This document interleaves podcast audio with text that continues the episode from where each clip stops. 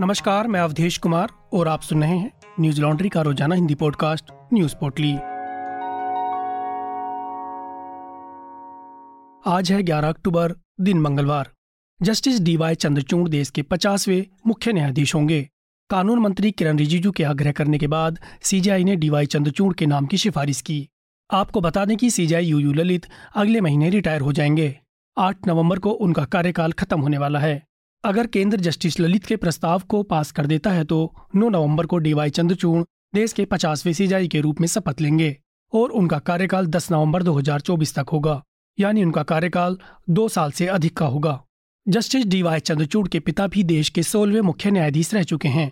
उनका कार्यकाल 22 फरवरी 1978 से 11 जुलाई उन्नीस तक था मतलब करीब सात सालों तक वो देश के चीफ जस्टिस बने रहे, जो अभी तक का सबसे लंबा कार्यकाल रहा है।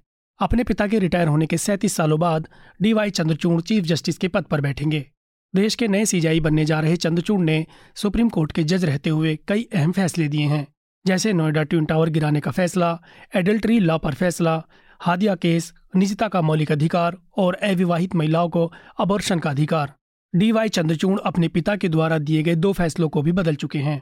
साल 1985 में वाई वाईवी चंद्रचूड़ की बेंच ने सौमित्र केस में आईपीसी की धारा को बरकरार रखते हुए कहा था कि संबंध बनाने के लिए फुसलाने वाला आदमी होता है, न कि महिलाएँ।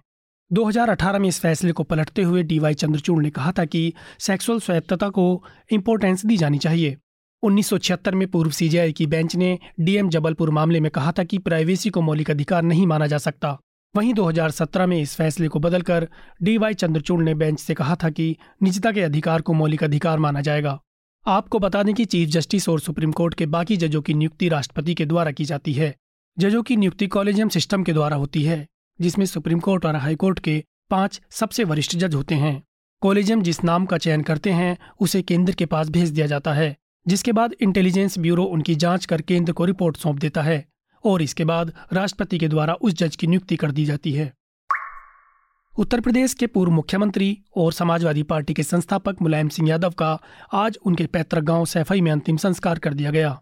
सोमवार को गुरुग्राम के मैदांत अस्पताल में मुलायम सिंह यादव ने आखिरी सांस ली थी।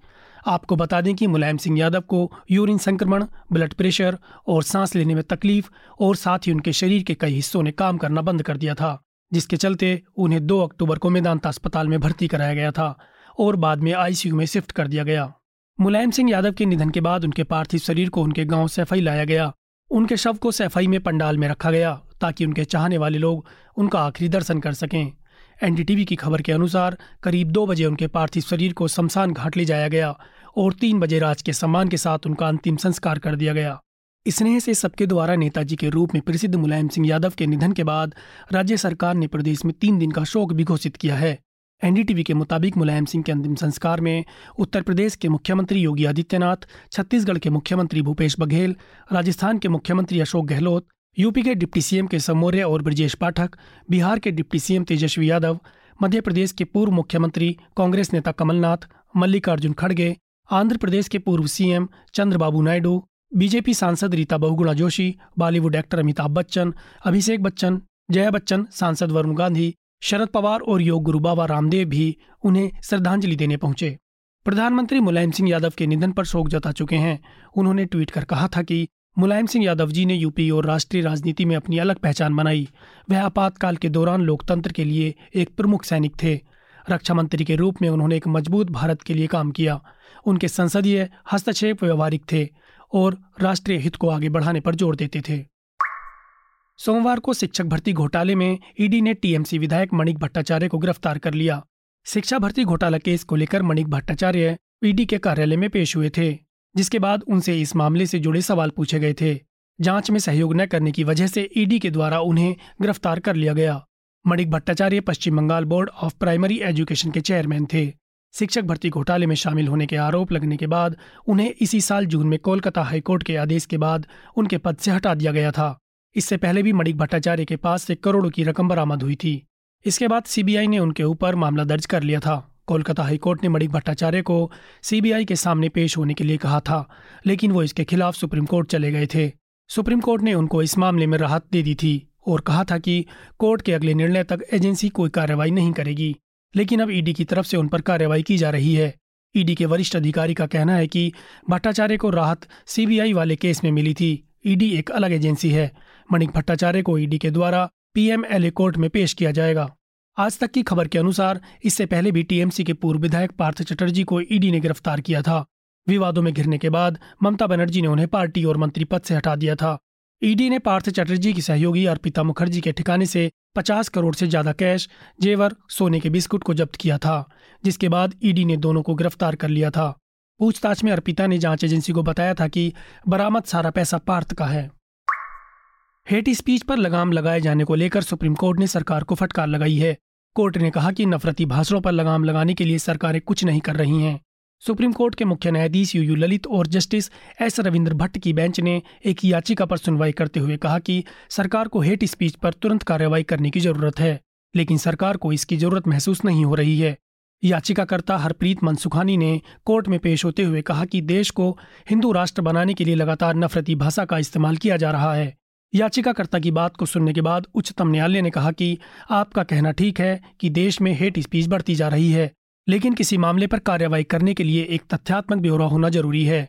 पीठ ने कहा कि इस याचिका में अट्ठावन घटनाओं का ज़िक्र है, जिसमें नफरती भाषण दिए गए, लेकिन इसमें किसी भी अपराध का ब्यौरा नहीं दिया हुआ है कि घटना कब हुई, कितने लोग गिरफ़्तार हुए, कितनों के खिलाफ आपराधिक मामले दर्ज हुए, अदालत इस पर कोई संज्ञान नहीं ले सकती है।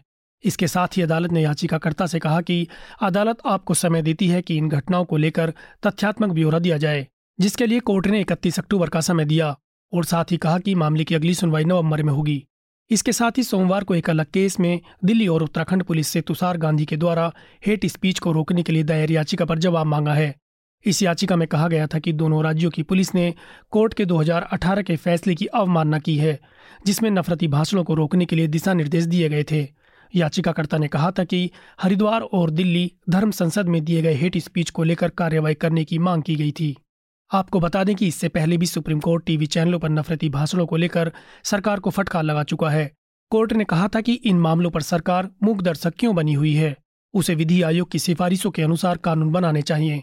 इसके साथ ही कोर्ट ने कहा था कि अपने कार्यक्रम में नफरत भरी बातों को न होने देना एंकर की ज़िम्मेदारी है। रूस की तरफ़ से यूक्रेन की राजधानी कीव और कई अन्य शहरों पर भारी बमबारी की गई। सोमवार को रूसी आर्मी ने यूक्रेन के कई शहरों पर हमला किया। बीते शनिवार को रूसी कब्जे वाले क्रीमिया ब्रिज पर हमला किया गया था। रूस ने आरोप लगाते हुए कहा था कि यह हमला यूक्रेन ने करवाया है, जिसके बाद यूक्रेन में जवाबी कार्रवाई करते हुए रूस की तरफ़ से ताबड़तोड़ हमले किए गए। टीवी नाइन की खबर के अनुसार, राष्ट्रपति व्लादिमीर पुतिन ने कहा कि यूक्रेन पर इसलिए हमला किया गया है क्योंकि उसने क्रीमिया पुल पर हमला करवाया था और इसके साथ ही कीव की आतंकवादी कार्रवाई के जवाब में किया गया है। यूक्रेन में लगातार हो रहे हमलों को देखते हुए भारत ने अपने नागरिकों के लिए नई एडवाइजरी जारी कर दी है, जिसमें कहा गया है कि यूक्रेन में रह रहे और बाकी नागरिकों को सलाह दी गई है कि यूक्रेन की गैर ज़रूरी यात्रा करने से बचें। इसके साथ ही भारतीय दूतावास ने यूक्रेन में रह रहे लोगों से कहा कि लोग किन हालात में रह रहे हैं, उसे दूतावास को बताएँ, ताकि ज़रूरत पड़ने पर उनकी मदद की जा सके। विदेश मंत्रालय के प्रवक्ता अरिंदम बागची ने कहा कि यूक्रेन में हो रही हिंसा को लेकर भारत काफ़ी चिंतित है। जिस तरह के हमलों में यूक्रेन के लोगों की मौत हो रही है, हमलों की वजह से हर तरफ़ टूटी इमारतें और जली हुई गाड़ियाँ नज़र आ रही हैं। इस मामले को लेकर भारत ने चिंता ज़ाहिर की और साथ ही कहा कि युद्ध का होना किसी भी देश के हित में नहीं है। दोनों देशों को दुश्मनी खत्म करके बीच का रास्ता अपनाना चाहिए, जिससे इस युद्ध को रोका जा सके। आप जानते हैं कि हर साल की तरह इस बार भी न्यूज़ लॉन्ड्री का मीडिया रंबल कार्यक्रम शुरू होने जा रहा है। आप ऑनलाइन रजिस्ट्रेशन करके 14 और 15 अक्टूबर को होने वाले मीडिया रंबल में भाग ले सकते हैं। यह कार्यक्रम दिल्ली के इंडिया हैबिटेट सेंटर में होगा। इस बार के मीडिया रंबल में Sophie Zhang, Kanchan Gupta, Sucharita Tyagi H R Venkatesh, Meena Kotwal RJ Saima के अलावा कई अन्य लेखक, फ़िल्म निर्माता और पत्रकार भी शामिल होंगे। अगर आप न्यूज़ लॉन्ड्री के सब्सक्राइबर हैं तो आप इसमें मुफ़्त में भाग ले सकते हैं। मीडिया रंबल रजिस्ट्रेशन के लिए www.themediarumble.com पर जाएँ। आज की पोटली में बस इतना ही। कल फिर लौटेंगे कुछ नई खबरों के साथ। तब तक के लिए नमस्कार। न्यूज़ लॉन्ड्री के सभी पॉडकास्ट ट्विटर आई और दूसरे पॉडकास्ट प्लेटफॉर्म पे उपलब्ध हैं। खबरों को विज्ञापन के दबाव से आज़ाद रखें। न्यूज़ लॉन्ड्री को सब्सक्राइब करें।